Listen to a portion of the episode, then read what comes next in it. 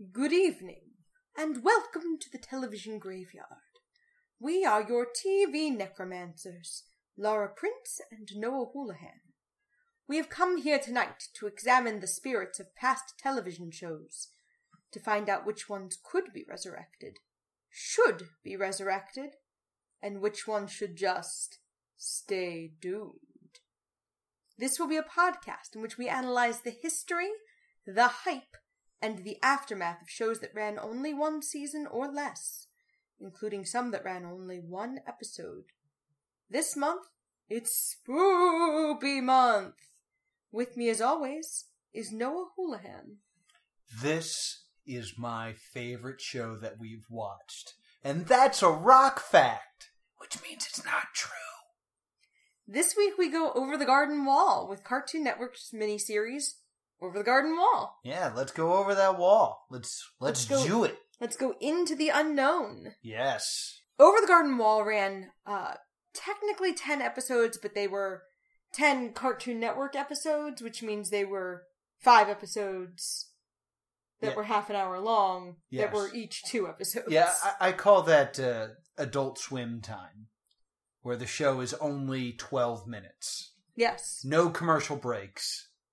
Just here's the show. I believe they were presented in a half an hour time slot and the commercial break was between. Each episode, right. Uh yes, it ran November 3rd through 7th. Uh this only ran for 5 days. Right, that's how math works. That makes sense. No, I mean it ran Monday through Friday.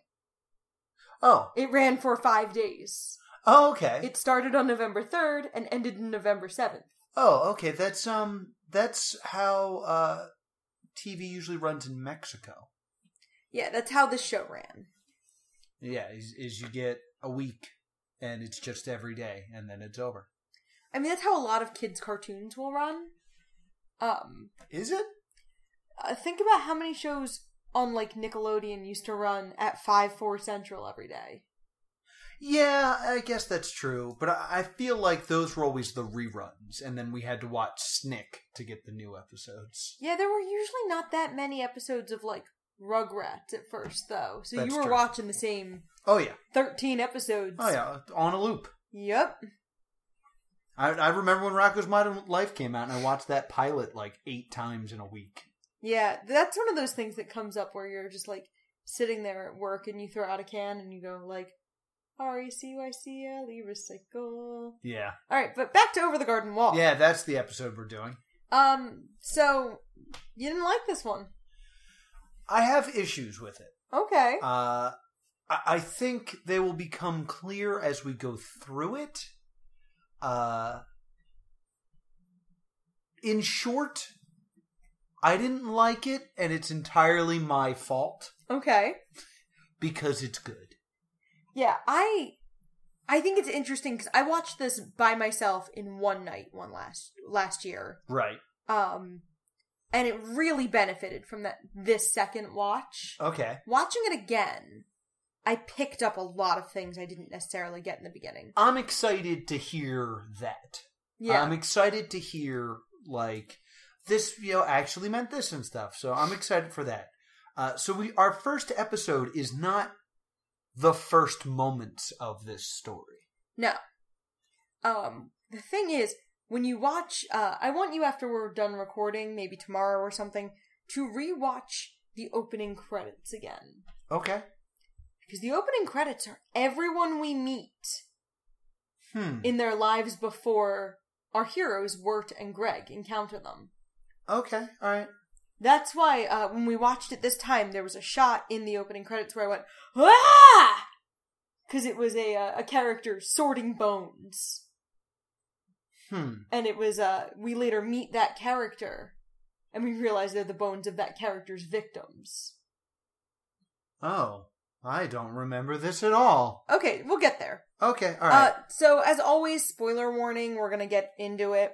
yes. If you haven't seen it, it's entirely available on Hulu, and you can finish it in two and a half hours. Yeah. So, you know, do that. It's it's worth your time. Yeah, I really enjoy it. I didn't, but still, go ahead and do it. So the first episode is called The Old Grist Mill, and it's setting people up. It's setting up, uh, you have two brothers, Greg and Wirt. Wirt is the older brother, who kind of is uh looks like a gnome, Yes, he looks like a gnome, and uh, and Greg has little overalls and a teapot in his head, teapot on his head, and a frog. and a frog.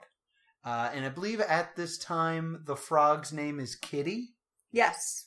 Uh, the frog's name changes throughout, but it starts with uh, uh, Greg trying to figure out the worst name for the frog, Yes. and he decides the worst name would be Kitty. So that's what he goes with. So he goes with Kitty. Uh, so uh, I'm trying to recall the, the first couple moments. The first couple moments, like we are almost immediately introduced to the Rock. Yes, he has a little a little rock with a face on it that he carries around with him. And yeah, he, he gives out rock facts. And a rock fact is a fact that is not true. Uh, it's a fact that Greg just makes up. Yeah, th- it's words followed by, and that's a rock fact. Yeah. Uh, and they meet a woodsman. Yes. And the woodsman is Doc Brown, Yeah, the woodsman is played by Christopher Lloyd. Lloyd. which is super cool. Uh, and, Uh, Wirt is played by uh, Elijah Wood. yes, I knew that. I don't know who Greg is. I think an actual child. An actual child is Greg. Uh, and the the woodsman warns of a beast. Yes. These woods are no place for children. Don't you know the beast is afoot here? The beast? We, we, we don't know anything about that. We- We're just two lost kids trying to get home. Well, welcome to the unknown, boys. You're more lost than you realize. And does the woodsman warn of the beast, or they, do they think the woodsman is the beast? The woodsman warns of the beast. Okay. Because you meet the beast. Oh, right, right, right. So the, or wo- you meet what you think is the beast. yes, and the woodsman uh, takes him into His this- cabin. yeah, this mill, and they don't trust him. They immediately don't trust him. Mostly because he's real creepy. So, uh, uh, Wirt's idea is to knock him out and run. This guy sounds loony. Maybe we should make a break for it, if we can. But he must know the woods really well, so we may need to knock him out first. Except that may turn out really badly, huh? Yeah, bad, bad plan. Uh, forget it. Bad plan. Okay, What are you boys whispering about? we're talking about running away out of here. Shh. Yeah. Now, Greg has been leaving a trail of candy so they do not get lost. Yes, Uh, and I which is enjoy that. adorable. And they call him Candy Pants. Yeah, they call him Candy Pants. He's leaving candy. It's uh, Hansel and Gretel, you know. Yeah. It's very timeless. Yeah, very timeless, very odd setting. And they n- knock out the woodsman. Or Greg knocks him out and he's like, Greg, why did you do that? That was your plan, remember? Knock him out. No, the bad plan. I told you to forget that plan. Ah! I regret this idea. Well, this is also the beast has shown up at this point. yes, the beast is A werewolf. a werewolf of sorts, yeah. Uh, and he's scary, and the two brothers run, and the mill gets destroyed, and then uh, the wolf gets squeezed in like the water wheel Yeah, it's. and coughs up a rock that's covered in the oil that the uh, woodsman is uh, deriving from the wood. yes. And after the wolf coughs it up, he turns into a dog, Yes. and he's like, "Oh, this sucks." and uh, they run away. But the most important thing is that the mill is broken, Yeah, which means that the woodsman can no longer make the oil that keeps his lantern burning. right. And I believe by the end of the first episode, that's all the information we have. Yeah, and he warns them to beware the beast, and then we see them being watched by a bird. Yes. And, and like, there's this, like, really snippy conversation. Maybe I can help you. I mean, you guys are lost, right?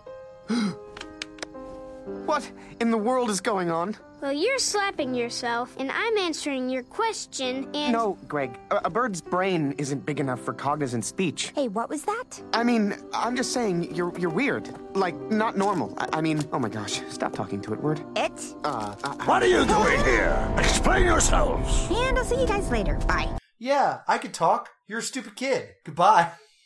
Yeah, I mean, uh, Beatrice shows up more in the next episode. Yes.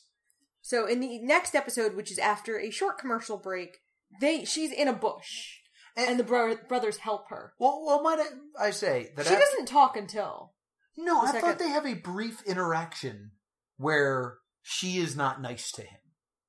Uh, that's a that's in the second episode. She's not nice to him for the first like four episodes. Oh, okay, I could be wrong. Yeah, she's wrong. really she doesn't like him very much. So uh Beatrice joins the brothers. They help her out of a bush, and she's still really sh- like mean Yeah. to them. Yeah, they they hear a a voice from a bush, and Beatrice is trapped in like a, a thorny Yeah, in a bramble. yeah in a bramble. That's the word I wanted. Bramble. Uh, and they free uh, Beatrice from the bramble. Thus, uh, Beatrice owes them a Wookiee life debt. Yeah, or a bluebird debt or some it, it has a name uh, having to do with being a bluebird and she also talks about how bluebirds are bad luck, uh, because she threw a rock at a bluebird, and then was cursed to be a bluebird. i feel like that's later Yeah, whatever. Uh, but uh, yeah they, they become not friends but uh, beatrice owes them so she decides she's going to help and take them to i forget the name of the character. Adelaide, the wo- the good woman of the woods. yes adelaide So you got you get this image of you know a hedge witch kind of thing. yeah the And- kindly witch in the woods. yeah because the the main overarching story here is that Greg and Wirt need to get home. they want to go home. It's it's it's Alice in Wonderland, Yeah, we don't know much about what home is for them. Wizard of Oz. Uh, so they then end up at Pottsfield. Now, this is a fun gimmick because a Pottsfield uh, is a play on a potter's field, which is where, uh, which is essentially paupers' graves. Right. Um, which plays in pretty quickly because they're scary pumpkin people. There's an annual harvest barn, and the residents are these living pumpkin people. Yeah. And uh, when they show up, one of the first thing a pumpkin person says to Wirt is, "You're a bit early, aren't you?" Right. And this will be clever later. Yeah, it's one of those things that, like, when I watched it the second time, I went, "Oh, huh." Made the Vegas noise. Yeah, you did. Uh, so then th- they're interrupting some sort of festival. Their harvest festival. Their harvest festival. But like when I say some sort of festival, they don't know what the what what the act is going on here because they're all around a giant pumpkin who Yeah. turns out to be sentient. yeah, they're all sentient pumpkins. Yes, and uh, I, I forget what their crime was. being disruptive. Yeah, just being kids, uh, and they are condemned to two hours hard labor. Yeah, they have to like dig a hole, Yes, and they they come to the conclusion they're like, oh my god, what if we're digging our own graves? yes. Uh, you know, kids show. Um, And th- this is an interesting moment because uh, Beatrice, uh, they're, they're wearing like the, the standard ball and chain. right. Uh, Beatrice picks the locks on both of them. And uh, Greg and Beatrice flee. Yes. And Wirt's reaction is, they're leaving me. Rather than, I should run too. Yeah. because he I don't think he realizes his leg is free. Yes. Uh, and they really believe that they're digging graves because they find a skeleton. Yep. Uh, Kid show. and then the skeleton jumps up, yep. become- re- gets reanimated, puts on a pumpkin costume, Yeah. and joins the harvest. And everyone's real happy because it was like their friend. They're like, ah, thanks. You dug up Steve. yes.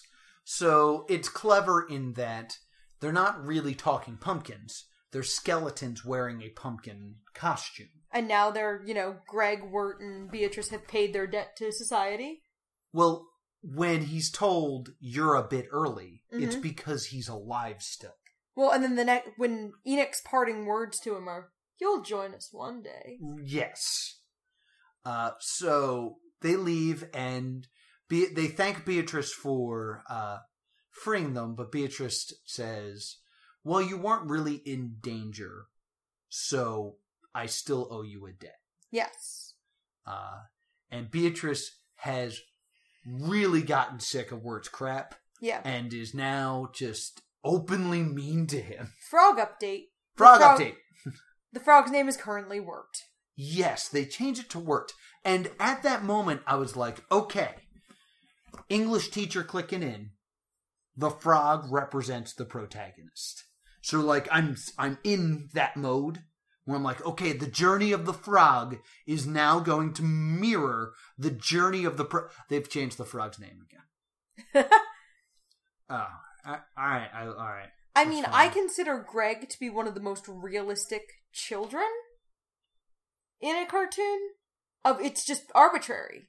It's like if you have a kid with a teddy bear who changes the name of it every other day.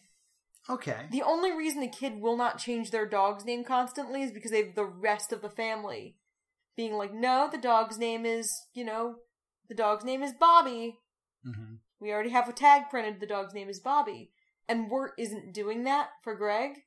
So Greg's just changing the name all the time. That's good. I did have a beta fish that I changed the name of constantly until I ran out of names. And the very last name I had was Mr. Rogers, so he was Mr. Rogers.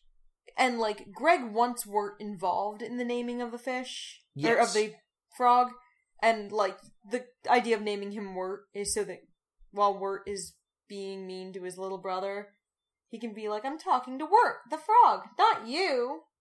Yes, and I, I I believe we're still going off of the this is a bad name for the frog Yes. bit at this point.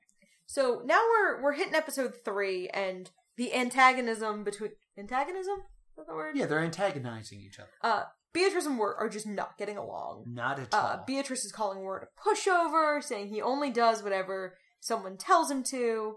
Nobody is singing anything anymore. And Wirt, keep moving. But I, I have to. Uh, all right. But we have to do something fun. You know, we really don't. We can just keep walking silently, you know? And. ah, Wirt, let's go. Come on. Sorry, sorry. But shouldn't we? Greg, don't you want to be more like your brother? Just always doing what you're told? Huh? Just a pathetic pushover who relies on others to make all his decisions? Hey, what? I'm not a pushover. Hold on, Wirt. Let me get to my point. Fine. See, Greg? No willpower whatsoever. You need to be more like that. But that doesn't really sound that fun. The world is a miserable place, Greg. Life isn't fun.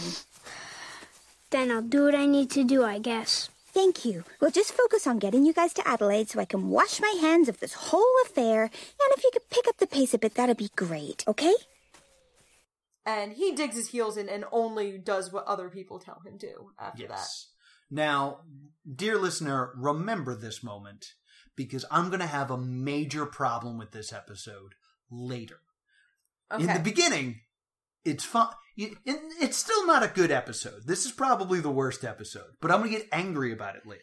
I actually, I this episode grew on me. I didn't like it the first uh, watch through, but this episode's very silly. Uh, they go to a school that's just animals, except for the teacher, who is a kindly elementary teacher named Miss Langtree, Right? and uh, she gets upset because her boyfriend's broken up with her. Right. And there's this great, like, little musical number that we only hear part of. The whole one's on the vinyl album. The vinyl album? Yeah, this show was a massive cult hit. Yeah. But the target audience is not us. Like, the target audience is supposed to be kids. And they're not like, you know, my favorite record. Yeah, but when a show, like, does really well with a, you know, a different demographic, uh, sometimes they'll be like, well, we could make money off this. I, uh, uh, The vinyl came out, like, I think the vinyl's, like, about to come out, actually. Like, I think, uh, it was on, like, SoundCloud for a long time. That makes sense. Because that's an easy way to listen to music. I, if you, You are so upset right now. if you bought the vinyl soundtrack to Over the Garden Wall, email the Stay Tuned Show at gmail.com. I have words for you. There's also a very nice, very fancy hardcover art of Over the Garden Wall book. I could totally get into the art. It is a visual medium. that is very interestingly drawn, and a child doesn't need an antique to operate a book. Oh my god. Okay, so Kids today don't know what cassettes are. You're going to try to sell them vinyl? they know what cassettes are. They've seen Guardians of the Galaxy. So what happens in this episode? So she's upset about her boyfriend who has left her. And on the full song, we find out he's only been gone for three days. okay. Uh, which I really I like this because she's so overdramatic, and uh, Greg and his animal friend are you know just kind of like having a good time, and then a gorilla jumps out and scares them because they're they're afraid of a gorilla. Uh, bef- you, you, you're not going to mention the other song, or are you holding off on the other song? We're song? not there. Oh, okay. We're not okay. at the other song yet. Uh, so they, you know, recess is over. Greg comes in with the other animals, and uh, they are served potatoes. But not just potatoes, right? No, they're served potatoes. It is Um, Greg who decides that they should add molasses in a song that Noah hates because I've been singing it for the last two weeks. Hey, I know what to do. Here, Miss Langtree, play something like this. Oh, like this? Enough. Oh, potatoes and molasses. If you want some, just ask us. They're warm and soft like puppies and socks, filled with cream and candy rocks. Oh, potatoes and molasses. They're so much sweeter than algebra class. If your stomach is grumbling and your mouth starts mumbling, there's only one thing to keep your brain from crumbling. Oh, potatoes and molasses. If you can't see 'em, put on your glasses. They're shiny and large, like a fisherman's barge. You know you're eating enough when you start seeing stars. Oh, potatoes and molasses. It's the only thing left on your task quest. They're short and stout to make everyone shout for potatoes and molasses. For potatoes and That's enough! Yeah, how about that song? What did you think of that song? It's so cute. Oh, it's God. really cute. Again, this is I I like Greg as a character because he feels very authentic as a child. That's the kind of like dumb song a little kid makes up. Yeah. Um, I know. sure. Okay. yeah, I mean, it, you're not wrong. That's the thing. That you're not wrong. Like, that is the type of song that a child would just make up and sing. Right. I am not entertained by it. Nor do I think it added anything to this episode. You kind of have this thing of uh you're going to yell about how there's a vinyl soundtrack because the like primary demographic is supposed to be children. And then when there is a an episode that is primarily geared toward the entertainment of children, you are mad. I'm not mad. And, and like I said before, the show is very good. It's just cratchety old Noah did not enjoy it. Yeah, so they the school animals start playing instruments and everyone's happy, but then the owner of the school takes away their instruments and he's very mean. Mm-hmm. And then Wirt and Greg find out that he has to sell the instruments to keep the school open because uh, a school for animals is not terribly profitable. No, as it turns out. So uh, Greg's like, we should steal them. And they steal the instruments and give them back to the children and hold a benefit concert. Right. And then the gorilla comes out, and everyone's like, "Bah, gorilla!" And then uh, the gorilla trips, uh, falls, and it's a man in a gorilla costume, and it's Miss Langtree's boyfriend, Yeah. Who has was- joined the circus. Yeah, he's just he's been a silly gorilla. Uh, also, there's a moment in this where uh, they're they're eating their their potatoes and molasses, and Wirt's about to take a bite, and Beatrice says, "No one's told you to eat yet," so he doesn't. Yes.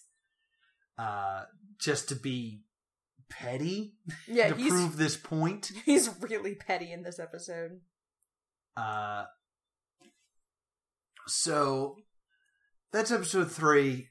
Uh, Well, there's a nice moment at the end where uh, they're about to leave, and Beatrice stops Wirt and says, like, let Greg have his fun, which I think is like some nice foreshadowing of like letting Greg have a moment.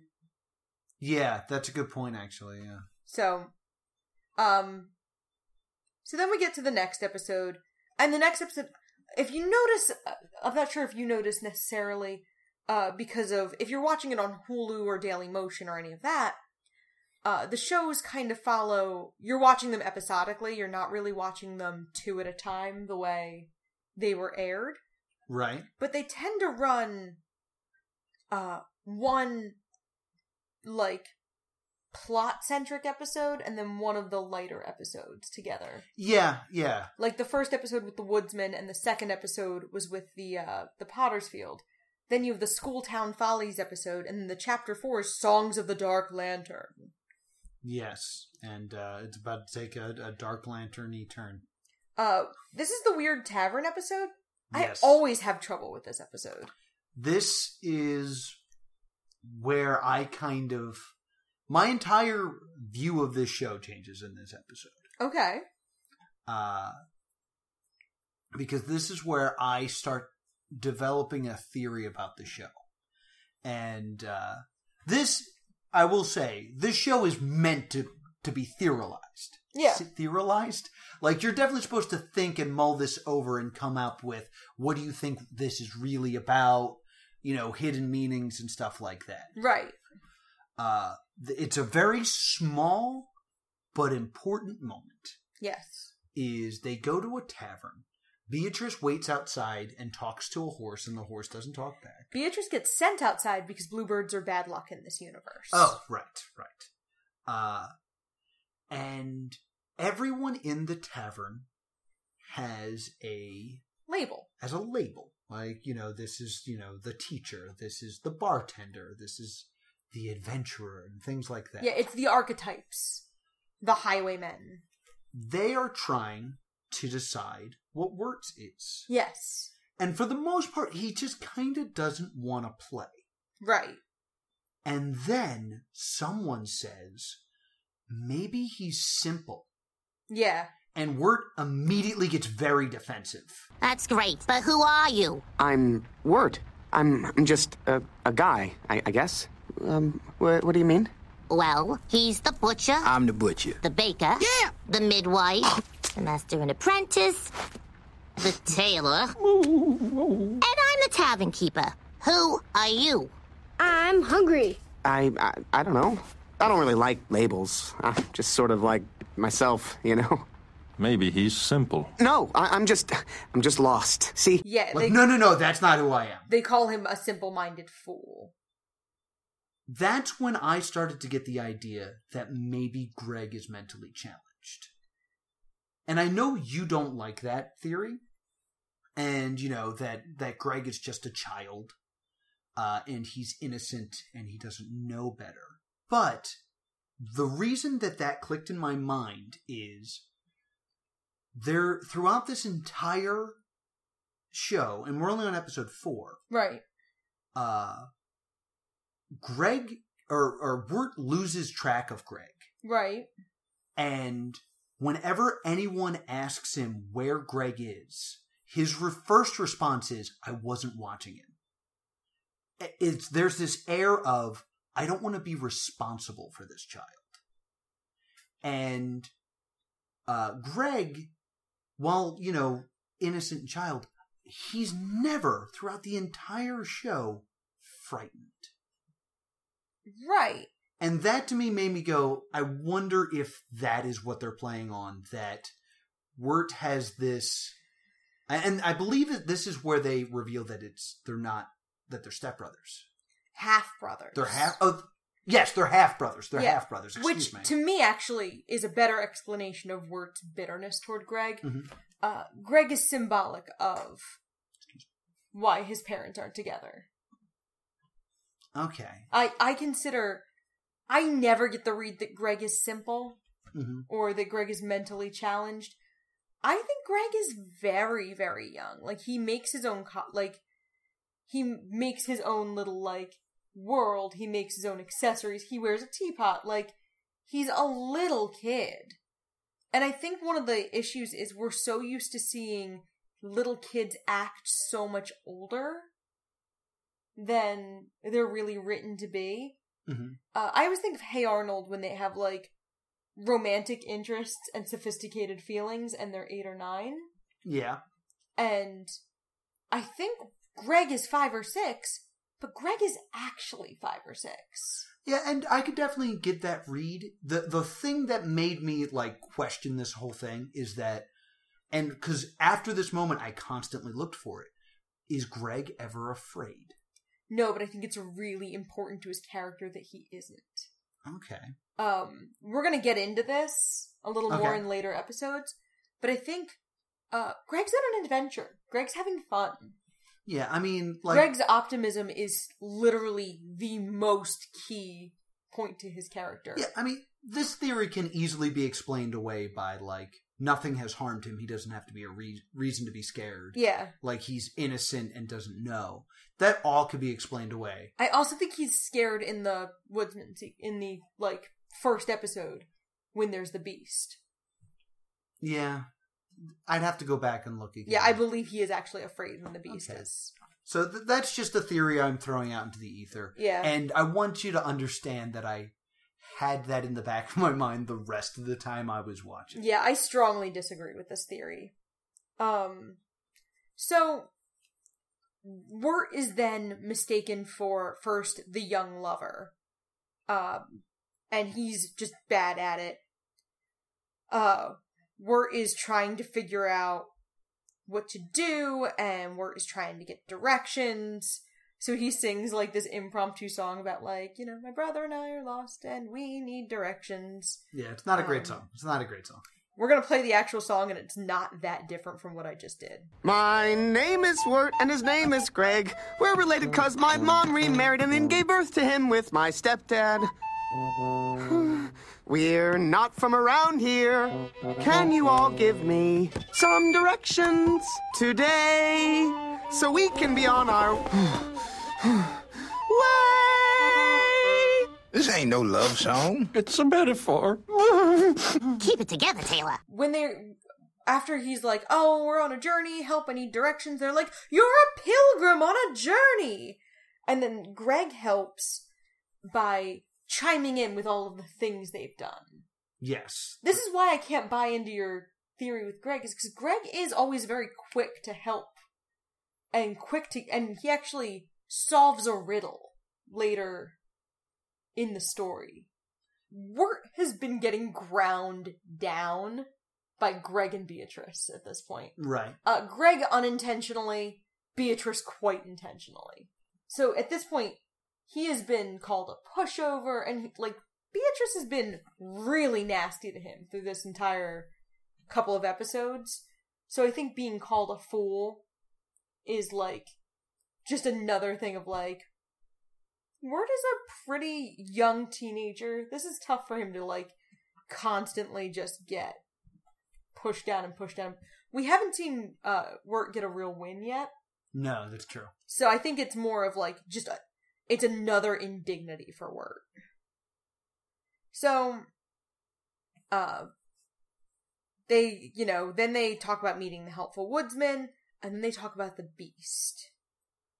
And then the tavern keeper explains who the beast is. And that, we're finally getting information about the myth arc. Uh, we get that the beast is someone who seeks lost children who lose hope in the forest. And uh, he turns them into trees that are ground down into edel, uh, edelwood oil to burn his lantern. Yes. Uh, so they all figure out that the woodsman's the beast. Yes. He's got the scary beast lantern. Yes. So uh, basically, what what we're basically learning here is the trees that the woodman woodsman has been cutting down used to be children. Yes. He then grinds them up in his mill and creates an oil that burns his lantern. Yes. So, uh, they they I forget why they I have to flee. Don't they have to flee the tavern? Uh, they flee because they hear Beatrice scream. Oh, Um, and you see that the uh, they see the woodsman. Uh, they steal a horse. Greg the frog, Wirt, Beatrice, Lantern. Uh, oh, they find Beatrice laying motionless in a tree. Uh, they assume the woodsman did it, and uh, the woodsman tries to warn Wirt. Wirt kicks over the lantern and spills the oil. The tree bursts into flame, and they all run away. yes. And then Beatrice wakes up, uh, says she flew into the tree after seeing a weird shadow. Um, you know, weird shadow. It's problem with the beast. Right. Um, and she gets mad that Wirt didn't get directions. Immediately jumping on poor Wirt again, and Wirt's like, but I did get directions. And then that's when we find out that the horse talks. yes. He is the weirdest character to me. Wirt was amazing. He sang a song, rode a horse, and saved you from the axe guy. He's the pilgrim. That's all well and good, but you were supposed to get directions. I did. We just got directions from Fred before you woke up. Who? Oh, uh, Beatrice, meet Fred the horse. Nice to horse your acquaintance. You can talk? We'll get My- into him more next episode. My favorite character in this show. Um, and then the woodsman, we go back to him. He's, you know, picking everything up, and the a shadowy figure appears, and then we finally see for the first time the beast, yes. who informs them that his, uh, it's his daughter's soul in the lantern. Yes. The only way he can keep his daughter's soul alive is to keep the lantern burning, because when it goes out, she'll be lost forever into the darkness. Yes. So that's that's the woodsman actually does care for these children Yes. in that Wirt and Greg. He did actually care for them and didn't want harm to come to them. Yes. Uh, but he also can never stop uh, cutting down these trees, making this oil, and burning it. Uh, it made me think about Desmond from Lost. Yeah, and the beast goes like, "Where are the children going?" And the woodsman goes like, "No, these aren't. These children aren't for you." Yes.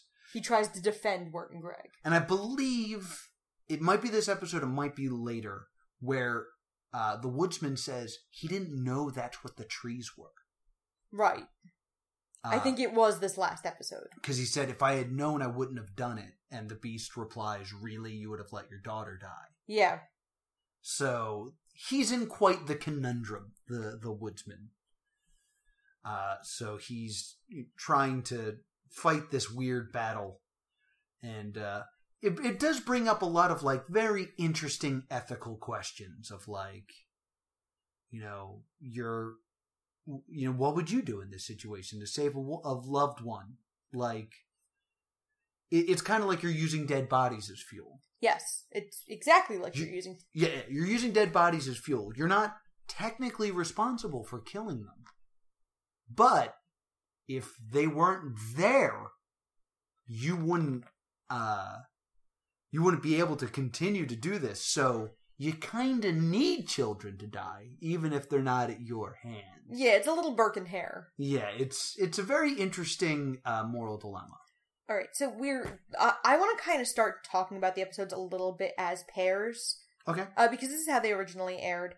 Um, the first one of the third pair Yes. is another like odd episode. I I've kind of noticed that they alternate a little bit. Like sometimes the weird episode's first, sometimes it's second. So this one was the uh they the episode opens with uh Wirt, Greg, Beatrice, and the horse at a fancy mansion Yes, very fancy. with man. Quincy Endicott, who runs a tea company. Uh, and they are passing themselves off as Quincy's nephews. Right, right. And uh, this is where we establish that uh, Fred's a talking horse for some Mhm. reason. Yeah. Um, he has a, a great line in here. yeah th- this this is the moment where i i fell over laughing Yeah, where it turns out beatrice is planning to rob this rich man But then they find out like they only need two pennies. Yeah. We find that out really early. Mhm. Um because like Wirt is like no, Why are you pretending I'm this guy's nephew? We need money. You're scamming him? I was thinking more like flat out stealing from him. What? No way. Why not? We already stole a horse. Hey guys, No, we didn't. Fred's a talking horse. He can do whatever he wants. I want to steal. we couldn't do that justice. No. What a stupid. Um, And I want you to picture this very straight, dumb looking horse saying Yes. that line deadpan. Yeah, it's very funny. I really like. It's one of the few absolutely laugh out loud moments. Mhm. Uh, so, Endicott's in love with a ghost in the house, and uh, then they realize there's a very odd moment. Oh, where, oh, this is where Beatrice reveals that she was a human. Her family was cursed. Uh, you are right. It was later. Um, and she kind of goes. They kind of have like a Wizard of Oz conversation of like, that's why Beatrice wants to go to the Good Woman of the Woods. She thinks that Adelaide will turn her back and her family, and like, so you kind of get this Wizard of Oz. Like, she'll send you home, Dorothy, but she'll give me back my humanity. Right. So it's this idea, um, and it's Wirt and Beatrice hiding in a closet talking together, and that's when this comes out, which is like this nice, like they're actually kind of nice to each other for a little bit. Yeah, we have a three minute bottle episode. Yeah, Where, Wirt talks about a girl he has a crush on, which is why he was like so embarrassed in the previous episode when they said he was the young lover. Um, Right. so and Beatrice is actually a human. Yeah, and there there's this great moment where they kind of like get through after they talk about their secrets. Uh, the closet has a secret. It has a trick door. Yes. They It is get a out- truly secret closet full of secrets. They get out, and then there's a great line where Wirt notices the architectural architectural style, Yeah. and uh, then we kind of figure out that Endicott and the woman he's in love with are both alive and both living in the house. Yes. because the house has gotten so big they can't figure it out. Uh, yeah, and uh, this is yet another like silly episode where Yes. it's just like there there is a problem. It's it's very similar to the schoolhouse one, where it's there's a problem with a relationship with a very simple and almost stupid answer. Mm-hmm. But this one I enjoy far more because I think the laughs were better, and I I guess I knew the characters a bit more. Yeah, so I cared a little bit more about what they were doing. But like, I definitely think this one, you know, pairing the the story driven and the sillier episodes, that as one of the sillier episodes, it's one of the stronger ones because it has more of those like good timing beats and uh, the the there is a, still a goal in mind that they need to get this two cents so they can get on a boat and get to the it's still very story driven. It's not a side quest. two coins in a boat, huh? That's very uh River Styx. Oh. Very good. Yeah, they need to coin. And then uh another thing is later in another episode, uh Endicott's grave is seen. So it kind of bears the question of were he and the lady both actually ghosts? Was the house actually haunted? But they were both ghosts. Wait, really? Yeah, why would I make that up? I'm this is how I can be surprised in an audio medium. Oh, also Fred takes an honest job at the end of the episode. Good for Fred. Yeah, Fred takes is becomes an honest horse at Oh. the end. Uh I think because at this point the show doesn't work with Fred. yeah, this is the end of Fred has a complete story. Yeah. he, he he's a horse. He liked to steal. He sees the error of his ways. That's all the story he needs. I but I really think that like uh knowing what I know about this, this was actually supposed to originally be an 18 episode series. Huh. I feel Weird. like I feel like Fred's a lot of what got lost. That makes sense. For us to pick him up in episode 4 and lose him in episode 5.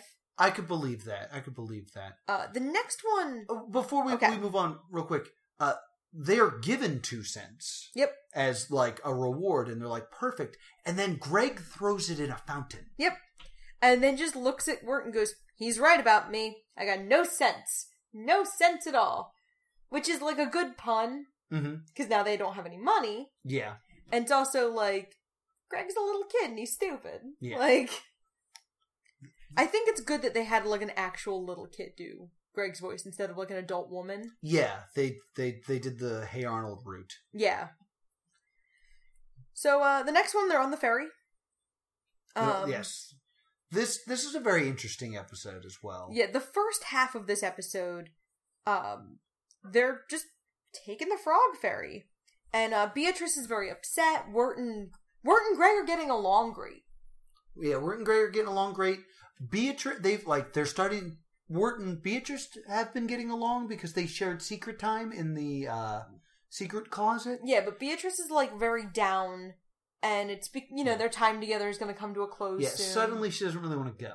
yeah, Um, because you know she's finally growing fond of them, yes, and uh Greg and Wirt are actually like really nice to each other in this episode. Uh Wirt and they end up like trying to stow away on the boat because they didn't pay. yes. They sneak onto this boat that is full of frogs, and it turns out frogs don't talk. Yeah, and like then no uh, no frog talks, not just the frog that they have, which I'm sure has a different name at this point. Uh, and yeah, Greg's frog is actually never named in this episode.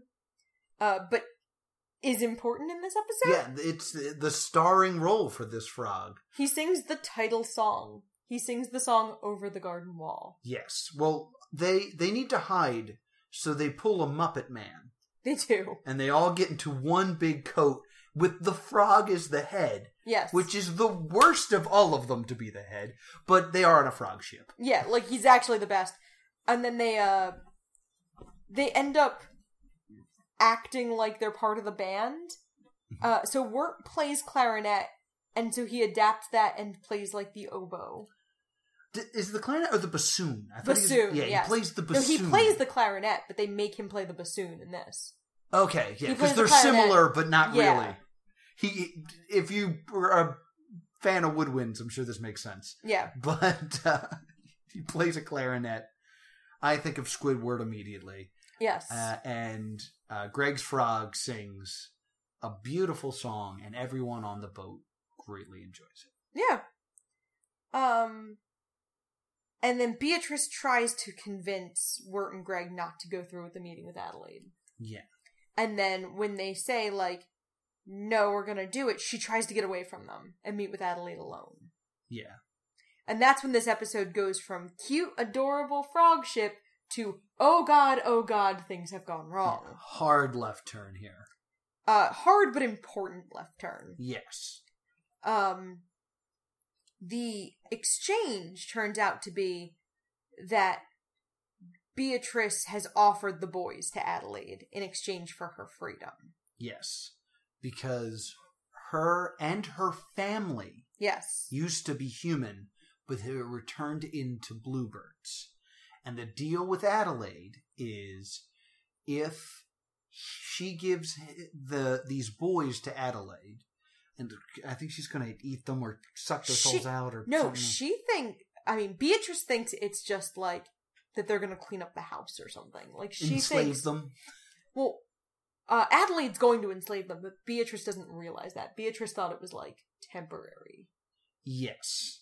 Uh, in the the exchange is she will be given a these special scissors that if she cuts her wings off with them, they'll become human. And it is implied that Adelaide is lying. Yeah.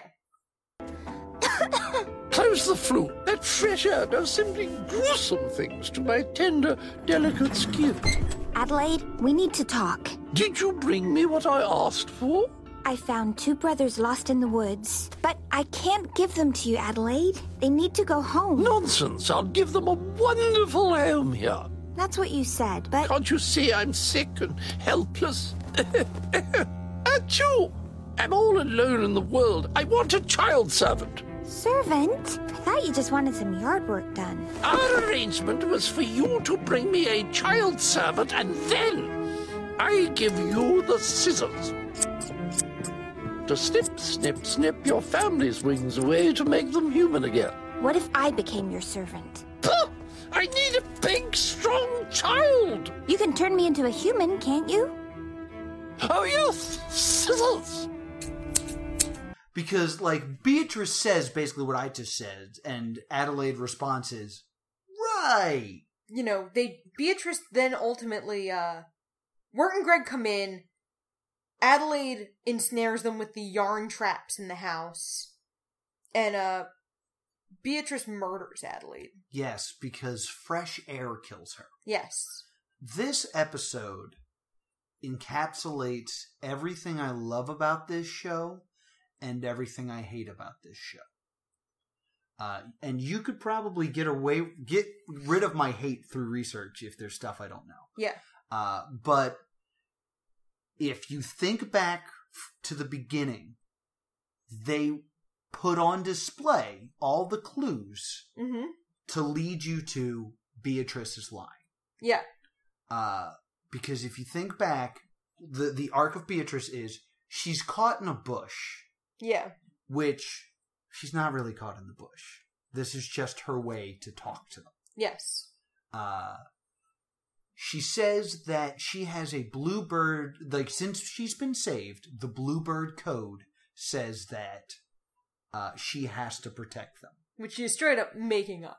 which she's making up because she's not a bluebird she's Right. a human and i had that click in uh the episode where she reveals she's human Yeah. in the closet i'm like wait a minute she has this code and then it also started to like mull in my brain of she didn't like these people and saved them in pottersfield she totally had an excuse to bounce Yeah. so all of that coming together is a great aha moment and then her sorrow at the beginning of this episode the regret guilt. Yeah, the guilt coming in. Uh, everything I hate about this show is the what it turned out to be like the big bad all along for for Beatrice uh, is literally killed by a gust of wind because reasons. Like she just says, "Oh, you know, it's it's cold out there. I don't want to don't want the fresh air to come in here." Like like an old lady who doesn't like a draft would say. Yeah. And then she gets hit with it and she just explodes because why? Um, I mean, she's an evil, scary witch. It's, you know, it's the Wizard of Oz. I mean, this whole thing is the Wizard of Oz.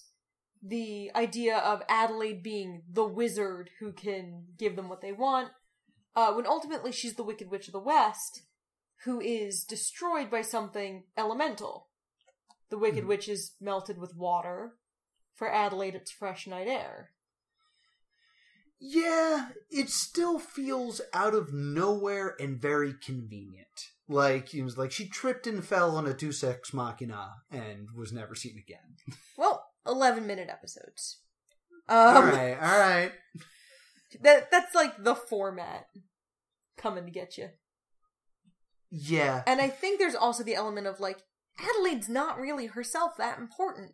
What's important is that Beatrice betrayed them. Yeah, I mean, I, I think what really upsets me about this specific moment uh, is at this point, Beatrice had become my favorite character Yeah. because I've I saw her layers Yes. and the horse was gone.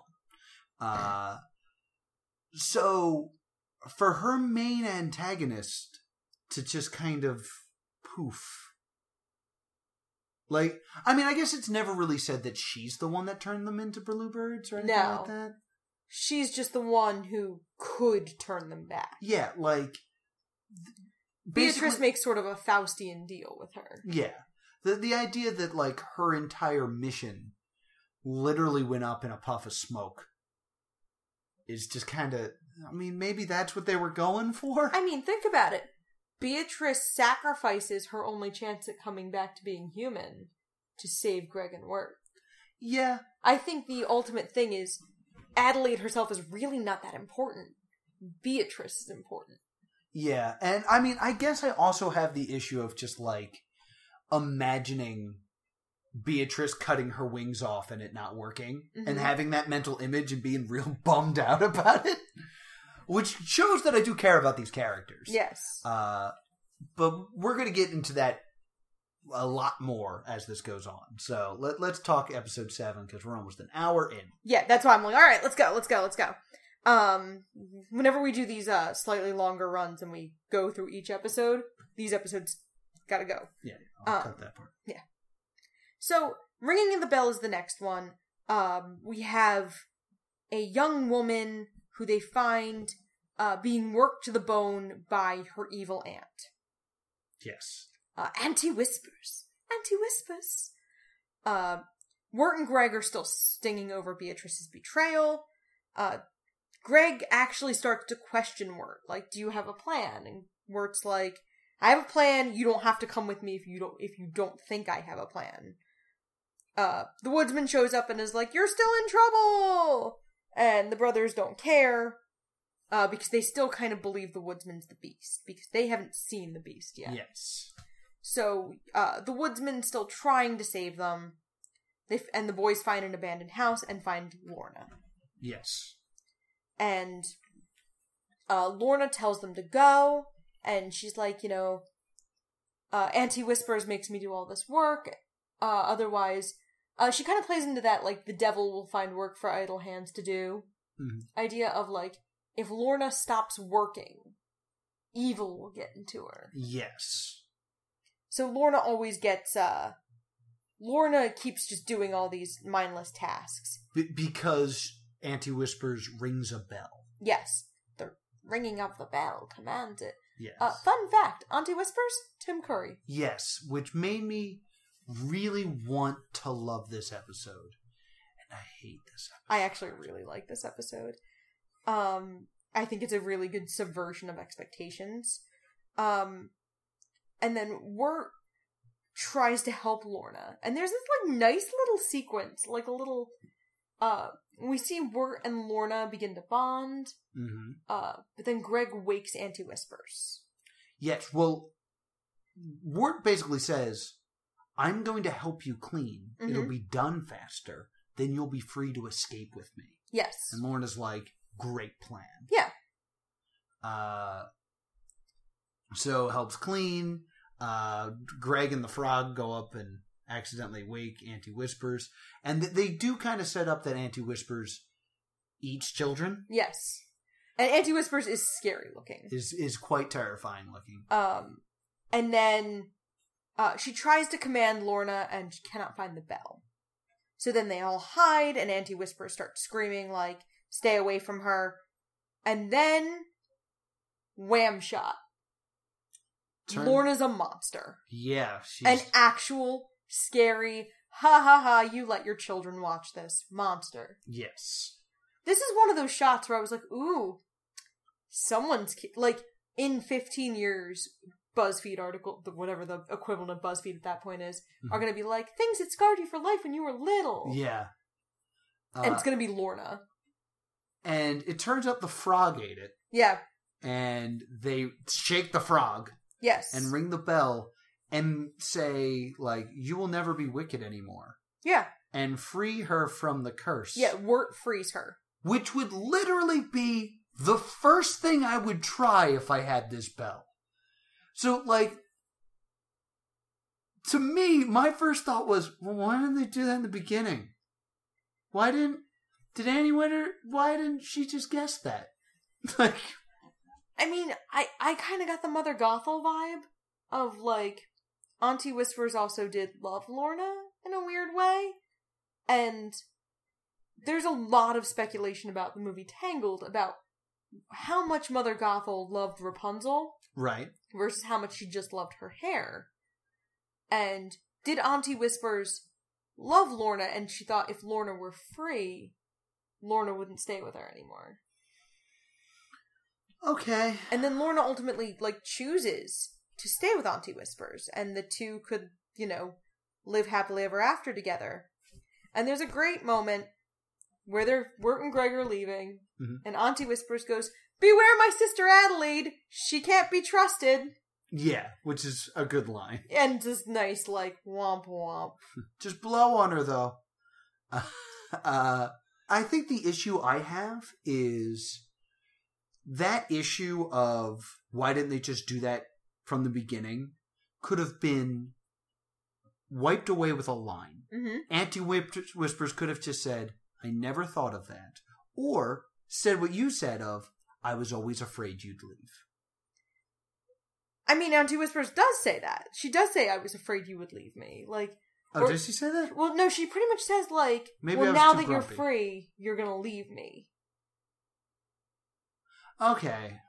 Hmm, I guess So you kind of get the impression that, like, I might have been grumpy. and- Yeah. And not, and just crossed my arms and been like, this is dumb at this point. yeah. Uh, but yeah, I just thought it was a very obvious solution to me that I was just like, man, it, and it, it made me not understand what's her name, Lori? Lorna. Lorna's character. Because if the if Lorna knows that she's a monster, then expelling that demon from her doesn't make her a good person. She knew full well that when she ran away with Wirt, she was going to kill him. I don't think we necessarily I like I don't necessarily know how much Lorna knows or if she goes into like a dissociative. Okay, all right. I'll. We got to move on. I'll save it for my rant at the end. Yeah. Uh I hate that you don't like this show. Um the next episode is important but weird. We're going to kind of like go through it real quick. Okay, I'll be quiet. Uh, yeah, because you kind of go on your rant. Uh, Wirt loses hope, and they fall asleep under a tree, and Greg goes through a dream sequence. And this is where you see the brothers diverge ultimately of Wirt losing hope and falling asleep, and Greg, uh, kind of has like a dream, like a Candyland dream, and he meets the Queen of the North Wind, and she's all nice, and she's like, I'm gonna send you home. Uh, he, you know, he defeats this evil North Wind, and the Queen grants him a wish, very Glinda the Good Witch, because this is still Wizard of Oz, except that he asks to go home, and she's like, of, of course, yeah, you can go home. But just you. And Greg chooses to stay. Uh, yeah, Th- this is a dream sequence within this already fantasy world, and all the characters I liked were not there. So I was just kind of like, eh. it was oh, it was almost just like flashing colors to me. Where I'm like, okay, stuff's happening, whatever. Uh, but you do see like the tree start to grow around Wirt, Mm-hmm. uh, and basically in the end, it, it's not so much that uh, Greg chooses to stay; he takes Greg's place, He t- yeah, because he, uh, or Greg takes Wirt's place. yeah. Excuse me. and Greg uh, says goodbye and asks Wirt to take care of the frog. And uh, who I think at this point might be like Franklin Delano Roosevelt. Um, Yes, I, I believe that's what it and was. Gre- uh, when Wirt wakes up and like fully realizes that Greg is gone, uh, he runs after him and he's reunited with Beatrice at the end. And Wirt loses consciousness, and that's the end. And then we're at essentially the last pair of episodes. Yes, we go completely off the rails with episode nine, where it turns out it's a it's the prequel episode. Yes. Uh, and we see Wirt getting ready for Halloween. Yeah, we see him like cutting the fur off a uh, Santa hat and mm, uh, fashioning a cape, and he just like chooses to look like a gnome. Uh, Greg turns out to be dressed as an elephant. That's what the teapot is, is his snout. Um, and it's this like cute little moment of uh, Wirt likes a girl and is trying to give her. He gives her a mixtape, and then he's trying to get it back. Yeah, because he feels embarrassed. And this other guy is going to ask her out, uh, Jason Funderburker, Yes, who has it together. I love this joke. Th- this is a good subversion here, uh, where they uh, the girl he likes, I forget her name. Sarah. Sarah is the mascot for the football team. And uh, he sneaks the tape into her pocket of her coat. And a football player's like, Yo, were you trying to talk to Sarah? And it's like, Oh, that must be Funderburker. It's not! Yeah, and somebody actually makes it a point to call him a different name, like calls him like Steve or something. Chad. It's not Chad. It's like a less loaded name. It's just Yeah. like Mike. Like Yeah. it's just another guy name. The jacket! Hey, are you trying to spy on Sarah? Uh, no. Run, Greg! Hey, Sarah, be careful, huh? There's some real creeps out there tonight. Thanks, Jimmy. Uh, and we also established that the other really important things we need to establish in this episode are how Greg gets the candy that he leaves as the trail in episode one. Because he was trick or treating. Uh, and he no, he did uh, housework for an old woman, Oh, right, right, right. and she gave him candy. And where it's like it's Halloween, people just give you candy. People just give you candy and then he but he steals has, a rock. He has swiped the rock with the face. That's the rock fact rock. We also established that someone is an egg. I'm an egg. Yeah, everybody knows you're an egg, Rondi. Shut it, Kathleen. Whatever. Yes. That's important. it's not, but it's fun. Uh, so they end up going to a party, and uh, Wirt is just too nervous to talk to anybody. He's not invited to the party. He's kind of a loser, but like, just because he's not trying, like, he gets invited to go to the cemetery with Sarah, Yeah. the girl that he wants to talk to. But he doesn't believe in himself so much that he doesn't go. And Sarah makes it like very teenage girl obvious that she would like him to be there. Yeah.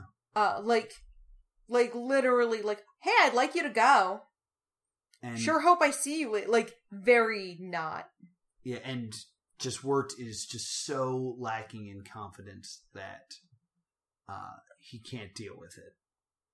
So Wirt and Greg go to the graveyard. Uh, to they decide to try to go there. Greg is cute and like creates a diversion. He's like, "I'm a headless elephant." Woo! He's carrying the tea kettle and it's cute. A cop car shows up and breaks up the party. Yes. And, uh, but doesn't mean to. Yeah, but uh, they climb up the wall surrounding the graveyard, and like while they're standing on the wall, Sarah get like pulls the tape out of her pocket, Yes. and, And, he's so embarrassed. yeah, and then like Wirt and Greg flee over the garden wall, yes. and they're standing on railroad tracks. And Greg was frog hunting, Yeah. found the frog that's ultimately the frog for the rest of the series, and a train approaches. Mhm. They're standing on railroad tracks. Wirt shoves Greg off the train tracks and hurtles after him. And they fall into a lake and black out. Wirt wakes up in a tree with Beatrice's family. Now, here's my part one rant. Uh, in this episode, uh, we see how like unconfident Wirt is. Yes. It's a big deal that he spent the time making this mixtape for her, which is him playing the bassoon, Clarinet. clarinet. Sorry, uh, you know, and giving it to a girl he likes, and this is a big moment for him. The whole time, Greg is just kind of like, "Why don't you do this? Why don't you just give it to her? Why don't you just go talk to her? Why don't you do this?" And he does say at one point, he kind of freaks out and he says, Why are you always trying to make me do things? You and my stepdad are constantly trying to get me to do things I don't want to do. Also, Sarah is constantly asking Wirt to do a thing that he does want to do, to hang out with him. I thought he was a pushover. I thought the whole there's a whole episode in episode three where he just does what he's told. What happened? I mean, you've you have a sister. You've never hit a breaking point and yelled at your sister and said things that not weren't necessarily what you meant in the moment. I mean, yeah, but like this whole episode is Wirt doing the opposite of what he's told. repeatedly, referencing that other people have said to do something and him refusing. So when episode three happens and we're trying to establish him as a pushover that just follows orders, he is not that person. And I don't know if if I was supposed to like get that episode three was him acting out of character, where he was just like, "Oh yeah, I'll just do everything everyone says," but like it's an element of me feeling like this no longer makes sense, or I'm supposed to make a connection here that I'm not getting. You got that Wirt was a pushover out of episode three. Not that Wirt is stubborn. Wirt is incredibly stubborn throughout the series. True. In that episode, you have Beatrice who's trying to get under Wirt's skin, calling him a pushover. What we actually see him do is be very stubborn, dig in his heels. Uh, okay, all right, I can get behind this. he's acting the part of a pushover to annoy her. okay. And Okay. that kind of is what we see with Wirt here is he's stubborn. And he, you know, and that stubbornness is not helping him because he's thinking like the stubbornness is in that self-loathing of like, oh, well, he has himself together. There's no way she wants me. And he's very committed to the idea that if Jason Funderburker likes Sarah, there's no way Sarah likes him. Okay, all right. Okay, I get behind that. All yeah, right, I thank you. think I think we see more of Wirt being obstinate than that. And um that takes us to the last episode. We're in the unknown. Yes. Um so we finally uh Gregory's with the beast and we we kind of start with Beatrice who is trying to uh who's trying to find Greg. Yeah. You know, stakes are high. Greg has been taken by. I think we see him walk off with the beast. Yeah, oh Greg's with the beast at this Yeah, point. so we know he's with the beast. Wirt's got to get him back. He's Mhm. he's you know he feels real bad for everything he's done for giving up. Um, yeah, I can totally get behind this stubborn thing now. Yeah, and then Uh, uh the beast is trying to tire Greg out. And this is again very important with how the two brothers are. Wirt lost hope. Greg will not lose hope, so Greg needs to be exhausted to the point of uh losing hope because he's never going to do it naturally. Okay. He's never going to emotionally lose hope. He's an optimistic child hmm who, you know, can conquer this dream world. So the beast has to tire him out until he can't, literally physically cannot stand anymore. Right. Okay. I'm getting behind this. Enjoying this more. So, uh, Wirt and Beatrice are trying to find Greg, and so is the woodsman. And yes.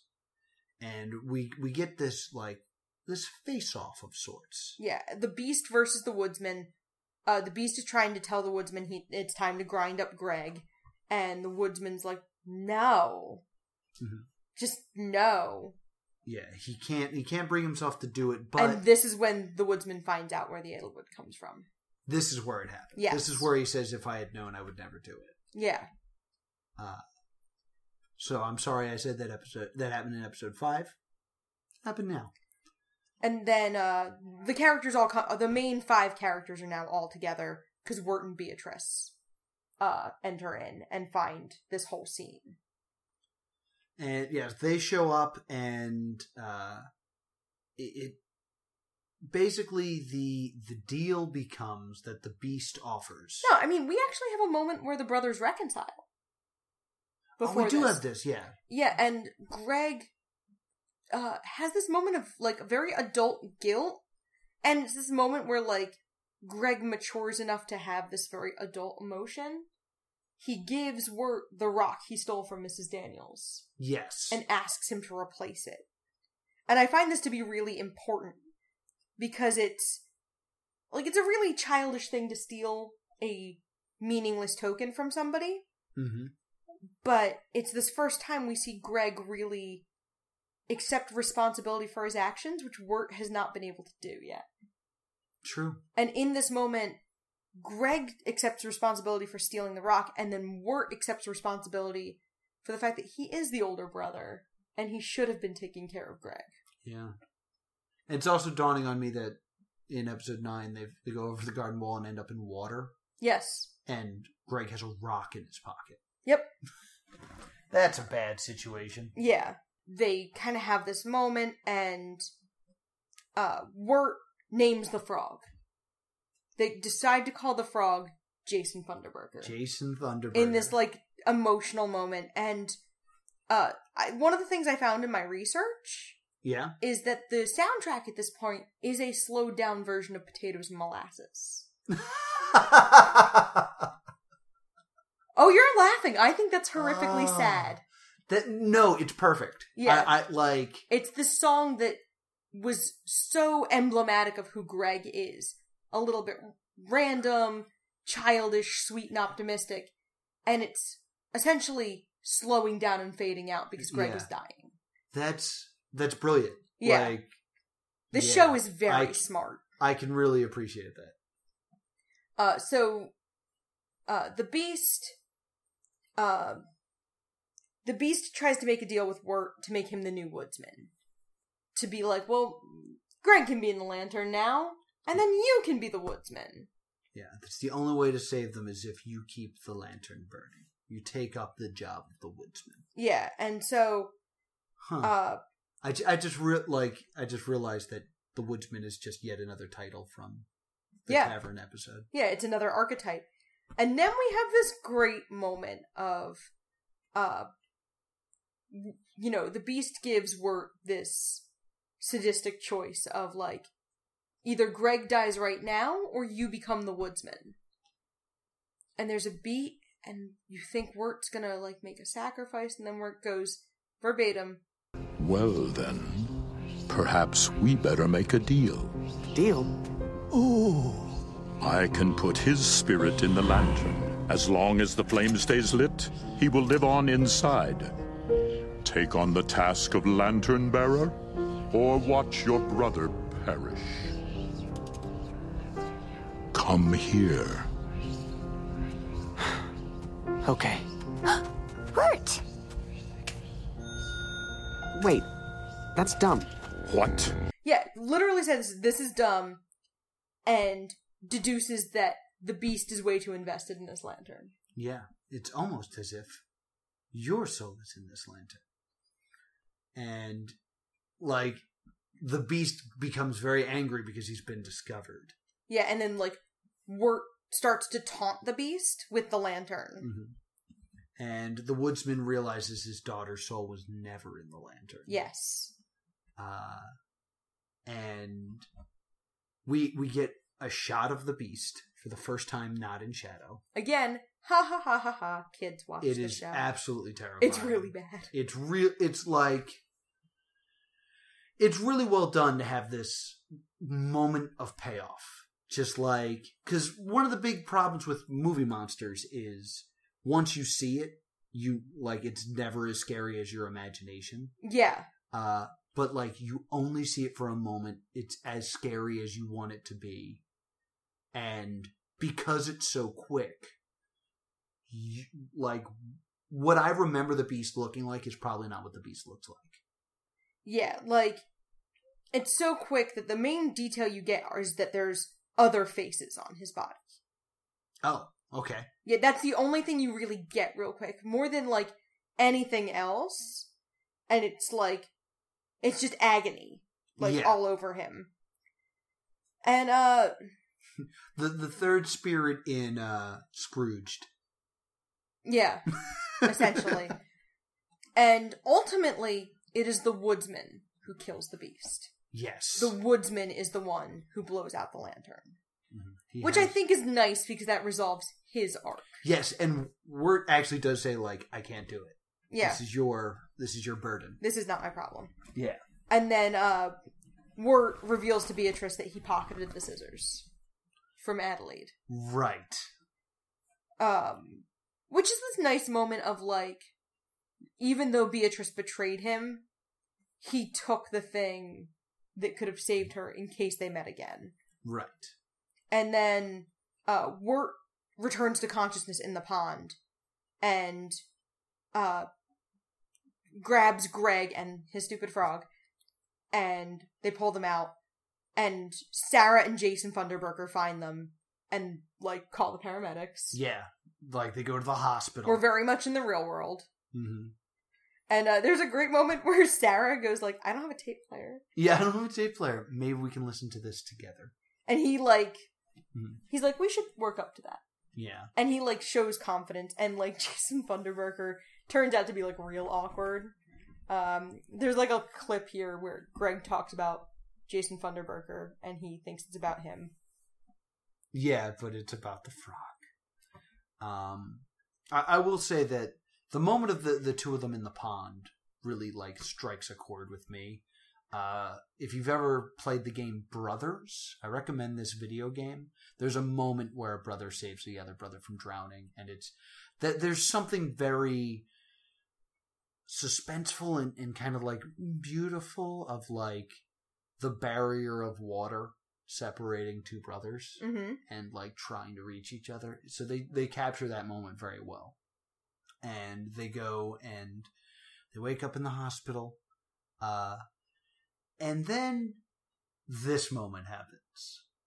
Uh the frog who is the narrator says And so the story is complete, and everyone is satisfied with the ending, and so on and so forth. And yet, over the garden wall.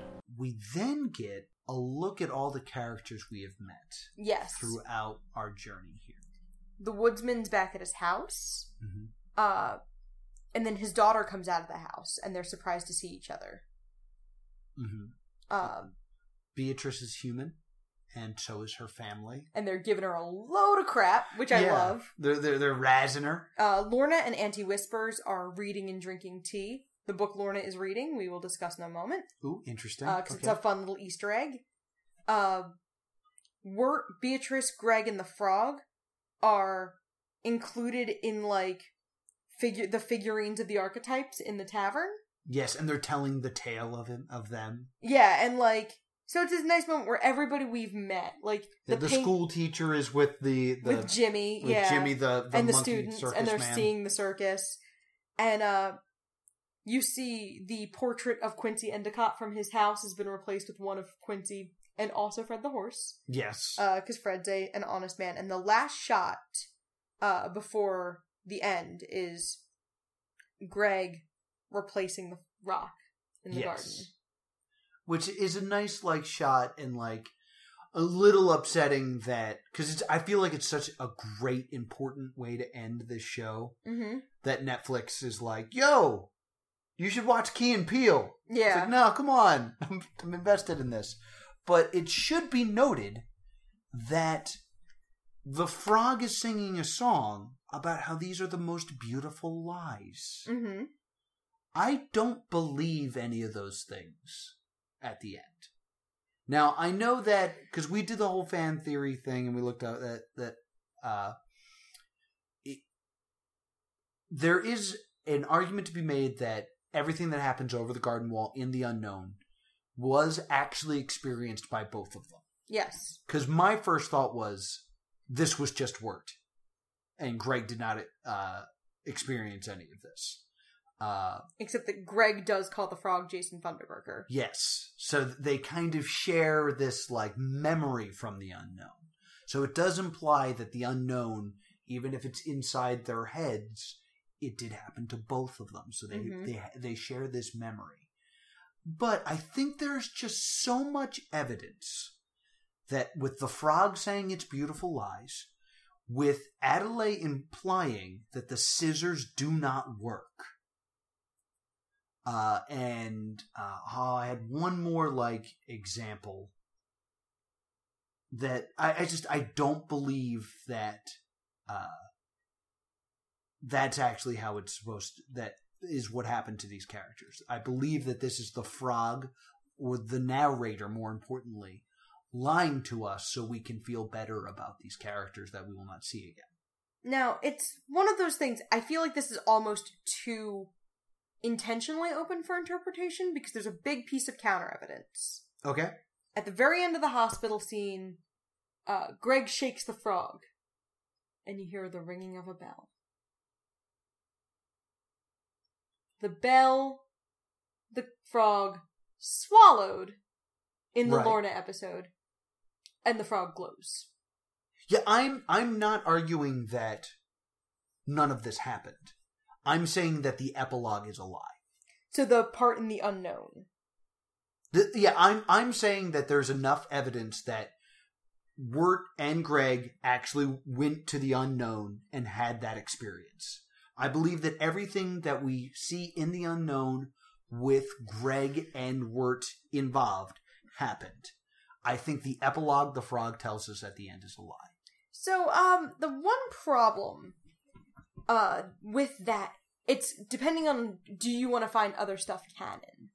Um, there's comics Okay. about how the woodsman's daughter gets lost, and like, there's a whole comic series. I intentionally didn't read it because based on what I read about it, I was like, there's too much here. Yeah. And there's also too many of them and i didn't know when we were exactly when, when we were going to record this so i did not order them. Um i also watched the pilot which is called the tome of the unknown. Okay. which was based on the original concept for the series. The original concept was more adventure time-y uh, because patrick mchale who created the show worked on adventure time. Okay. and uh, Adventure Time, you know, as you as you may know, Adventure Time did quite well for Cartoon Network, so they were kind of for a while looking for the next Adventure Time. Um, so it was much more thematically uh darker and adventure based, and it was the two brothers filling the tome of the unknown with stories. okay. So it kind of, you know, hand waved them ever really getting home. It was uh Kitty Quantum Leap, almost. Okay. Uh, but there were eight episodes cut between pre-production and the final cut. Uh, there's um tons of supplementary material for this. Like Miss Langtry's song was released in its entirety, and there was a time on SoundCloud where you could listen to the mixtape for Sarah. Oh, really? I don't That's know if it's still there. I didn't want to listen to it uh, because I thought it was going to be stylistically intentionally bad, and I just didn't want to deal with it. Oh, okay. Uh, the short Tome of the Unknown is free on YouTube and is very cute. Okay. It's very similar, but Natasha Leggero plays Beatrice. Which is a, a really good casting, but I understand why she'd be too busy. Yeah, she's like she's real mean to Wirt in that one, and it's very funny. Uh, one of the things I found in my research is amazing. Uh, the show's very smart. The main character is guided through. Uh, Dante is led through limbo by a blue arid guide named Beatrice.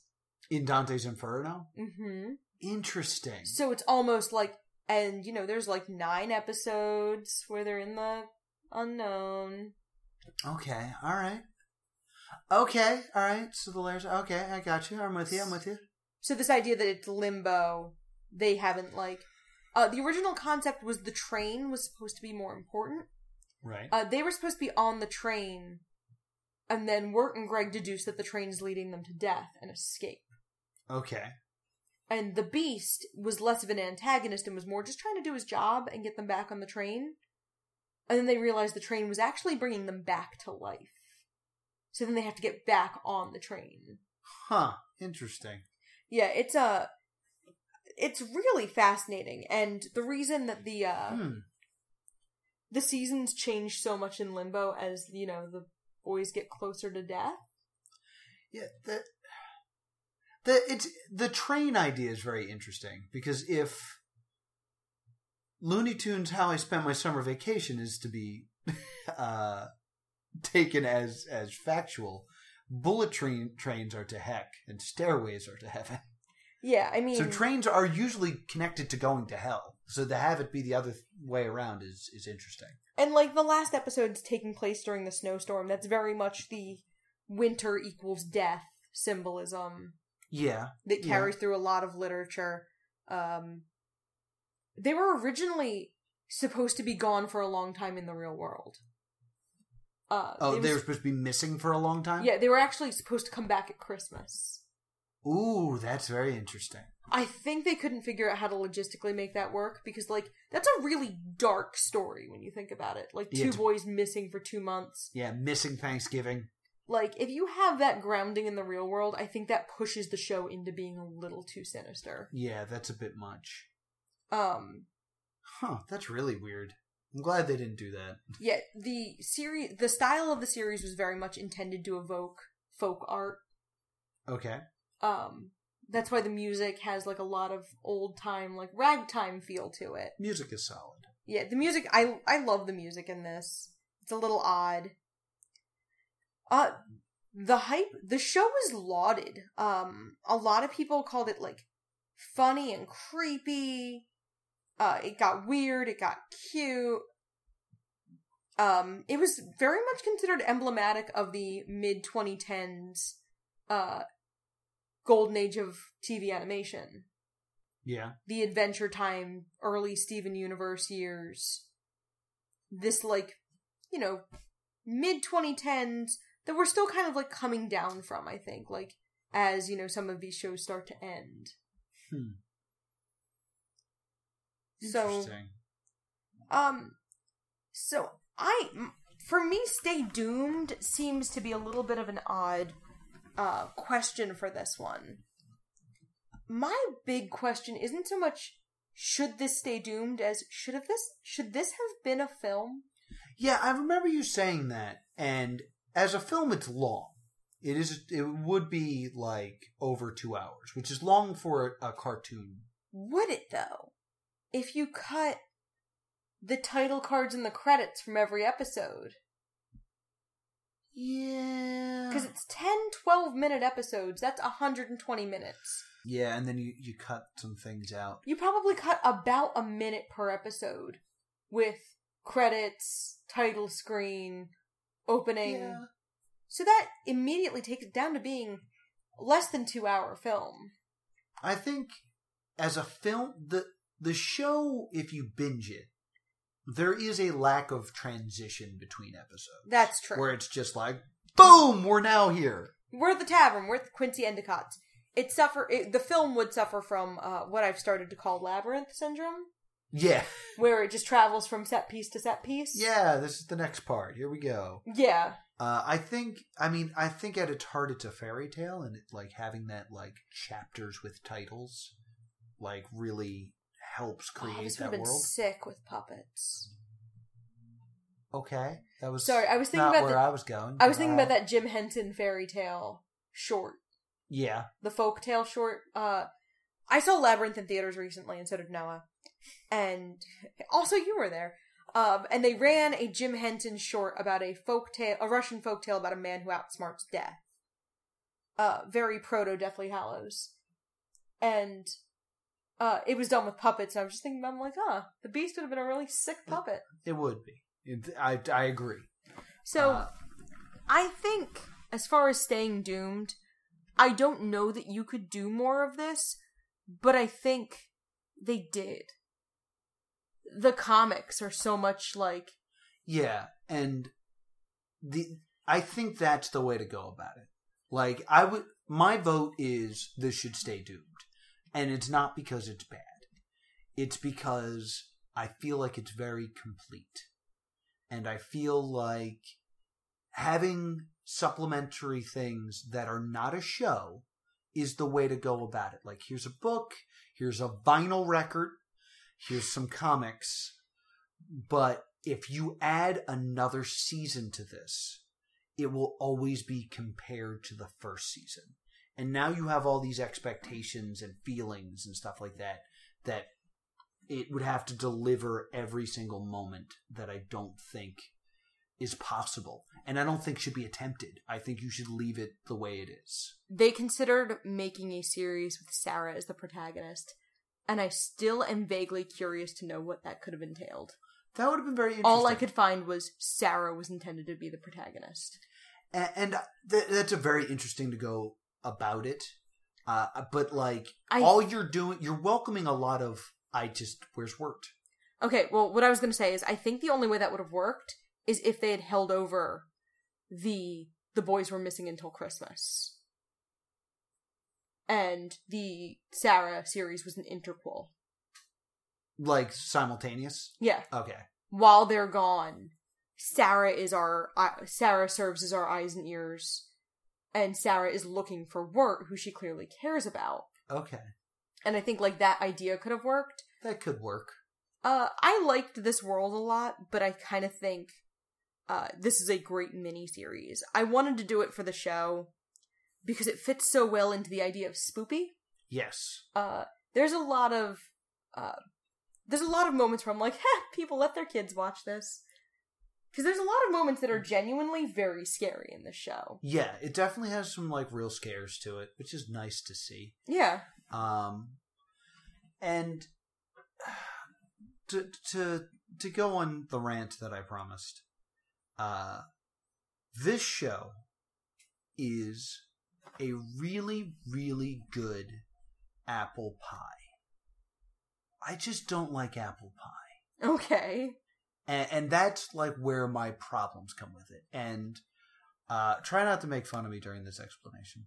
Uh, but Oh, good. I, I've said many times that my favorite genre Mm-hmm. is murder game show Yes. because what I personally find interesting, and I know full well that if you want to compare uh, Over the Garden Wall with Battle Royale, Over the Garden Wa- Wall is head and shoulders a better product. Okay. It's got more to it. But what I find most interesting as an audience member to watch is here's normal people, mm-hmm. here's a world that they're put in where the stakes are super high, and here are the rules. Okay. You have to do X, you have to do Y, or you are dead. And it's just like, okay, how do you handle this? And then I immediately can put myself mentally into that spot where it's like, what would I do? Okay. Ooh, they're trying to break the rules. You're not supposed to do that. How is that going to be handled? Like, I kind of get that.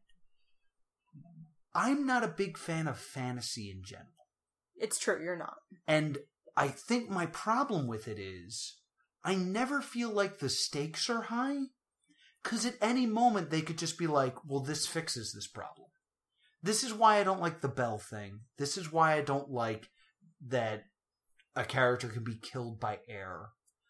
And I'm sure if we did research, we could find some reason that that is a parallel to some other thing and it's allegorical and things like that. Almost like someone talked about Wizard of Oz at length when we talked about Adelaide. Yeah, it, that's what I'm saying.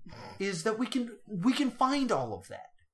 Yes, but when push comes to shove, in the story that you're telling me, all that's happening is they were in a life-threatening position and then it wasn't. And the reason you can do that is because we're in a world where we don't know the rules. And as an audience member, I have trouble enjoying that because I'm always thinking, well, what would I do? And I can never answer that th- those questions with a show like this because like anything I was like, "Oh, I would, you know, I would try to use this thing." Well, that thing could turn to dust when I touch it because who knows how this world works. Uh I'm just not a big fan of like this is a non-reality where anything can happen. It's like, well, if anything can happen, then nothing matters. So, the real reason I'm going on this rant is I said I didn't like this show, but there's a really good chance that you will love this show. I love this show. And even with the spoilers that we just gave you, if for some reason you listen to all of this without watching this show, Then shame on you. you can still go back and you can still watch and really appreciate this show. You might actually get more out of it. It's just not for me. Because I, watching it a second time, I fell in love with the show immediately. Uh, but then I also don't necessarily need to have the rules. Uh, I don't particularly care for the murder game show uh, conceit. Uh, I liked Who Done It, but I think one of the biggest flaws in Who Done It was that it slavishly followed a set of rules Right. at the expense of making sense and telling a story. Okay. I mean, this is folk tales. It's parables. It's telling a story. It's ultimately about an emotional journey. And I really love that. It's about the journey, particularly Wirt takes. Right. And it's about him, you know, facing down death. It's the Harry Potter story with the Deathly Hallows. Mhm. I really fell in love with this world, and I like that it's spoopy. I like that it's going to be a thing that scars kids for life. Uh, I'm going to leave you with the words Kevin Johnson said with the AV Club Okay. in his review. Uh, the episode run will leave you wanting more, but like every great fairy tale, it's a story that knows when it's over. And until next time, when we will be discussing the short lived, I don't know why I still say short lived, they're Yeah. all short lived, we will be discussing Erie, Indiana. Hey there, Editor Noah here. Uh, just wanted to drop in and say that we are not doing Erie, Indiana. After doing some research, we discovered that there was a spin off of Erie, Indiana. I think it was called Erie, Indiana, The Other Dimension or something. So technically, it did have another season, even though it was a spin off. I don't know, this show is still too young for us to be breaking our own rules. So we are not doing Erie, Indiana. We are instead doing Disney's Nightmare Ned. So feel free to join us for some Nightmare Ned. A- Also, in editing this, I had to rewatch a lot of Over the Garden Wall, and um, I-, I like it a lot more now. We're at the Stay Doomed Show at gmail.com, Twitter at Stay Doomed, um, Facebook, Stay Doomed. Stay doomed. Yeah, I'm at TV's Noah if you want to tell me how wrong I am. Uh, I'm at Priorities if you want to gang up with me on Noah to tell him how wrong he is. I know already. I know I'm wrong. I wish I enjoyed it more But because I know it's good. until next time, kids, stay doomed. Potatoes and molasses.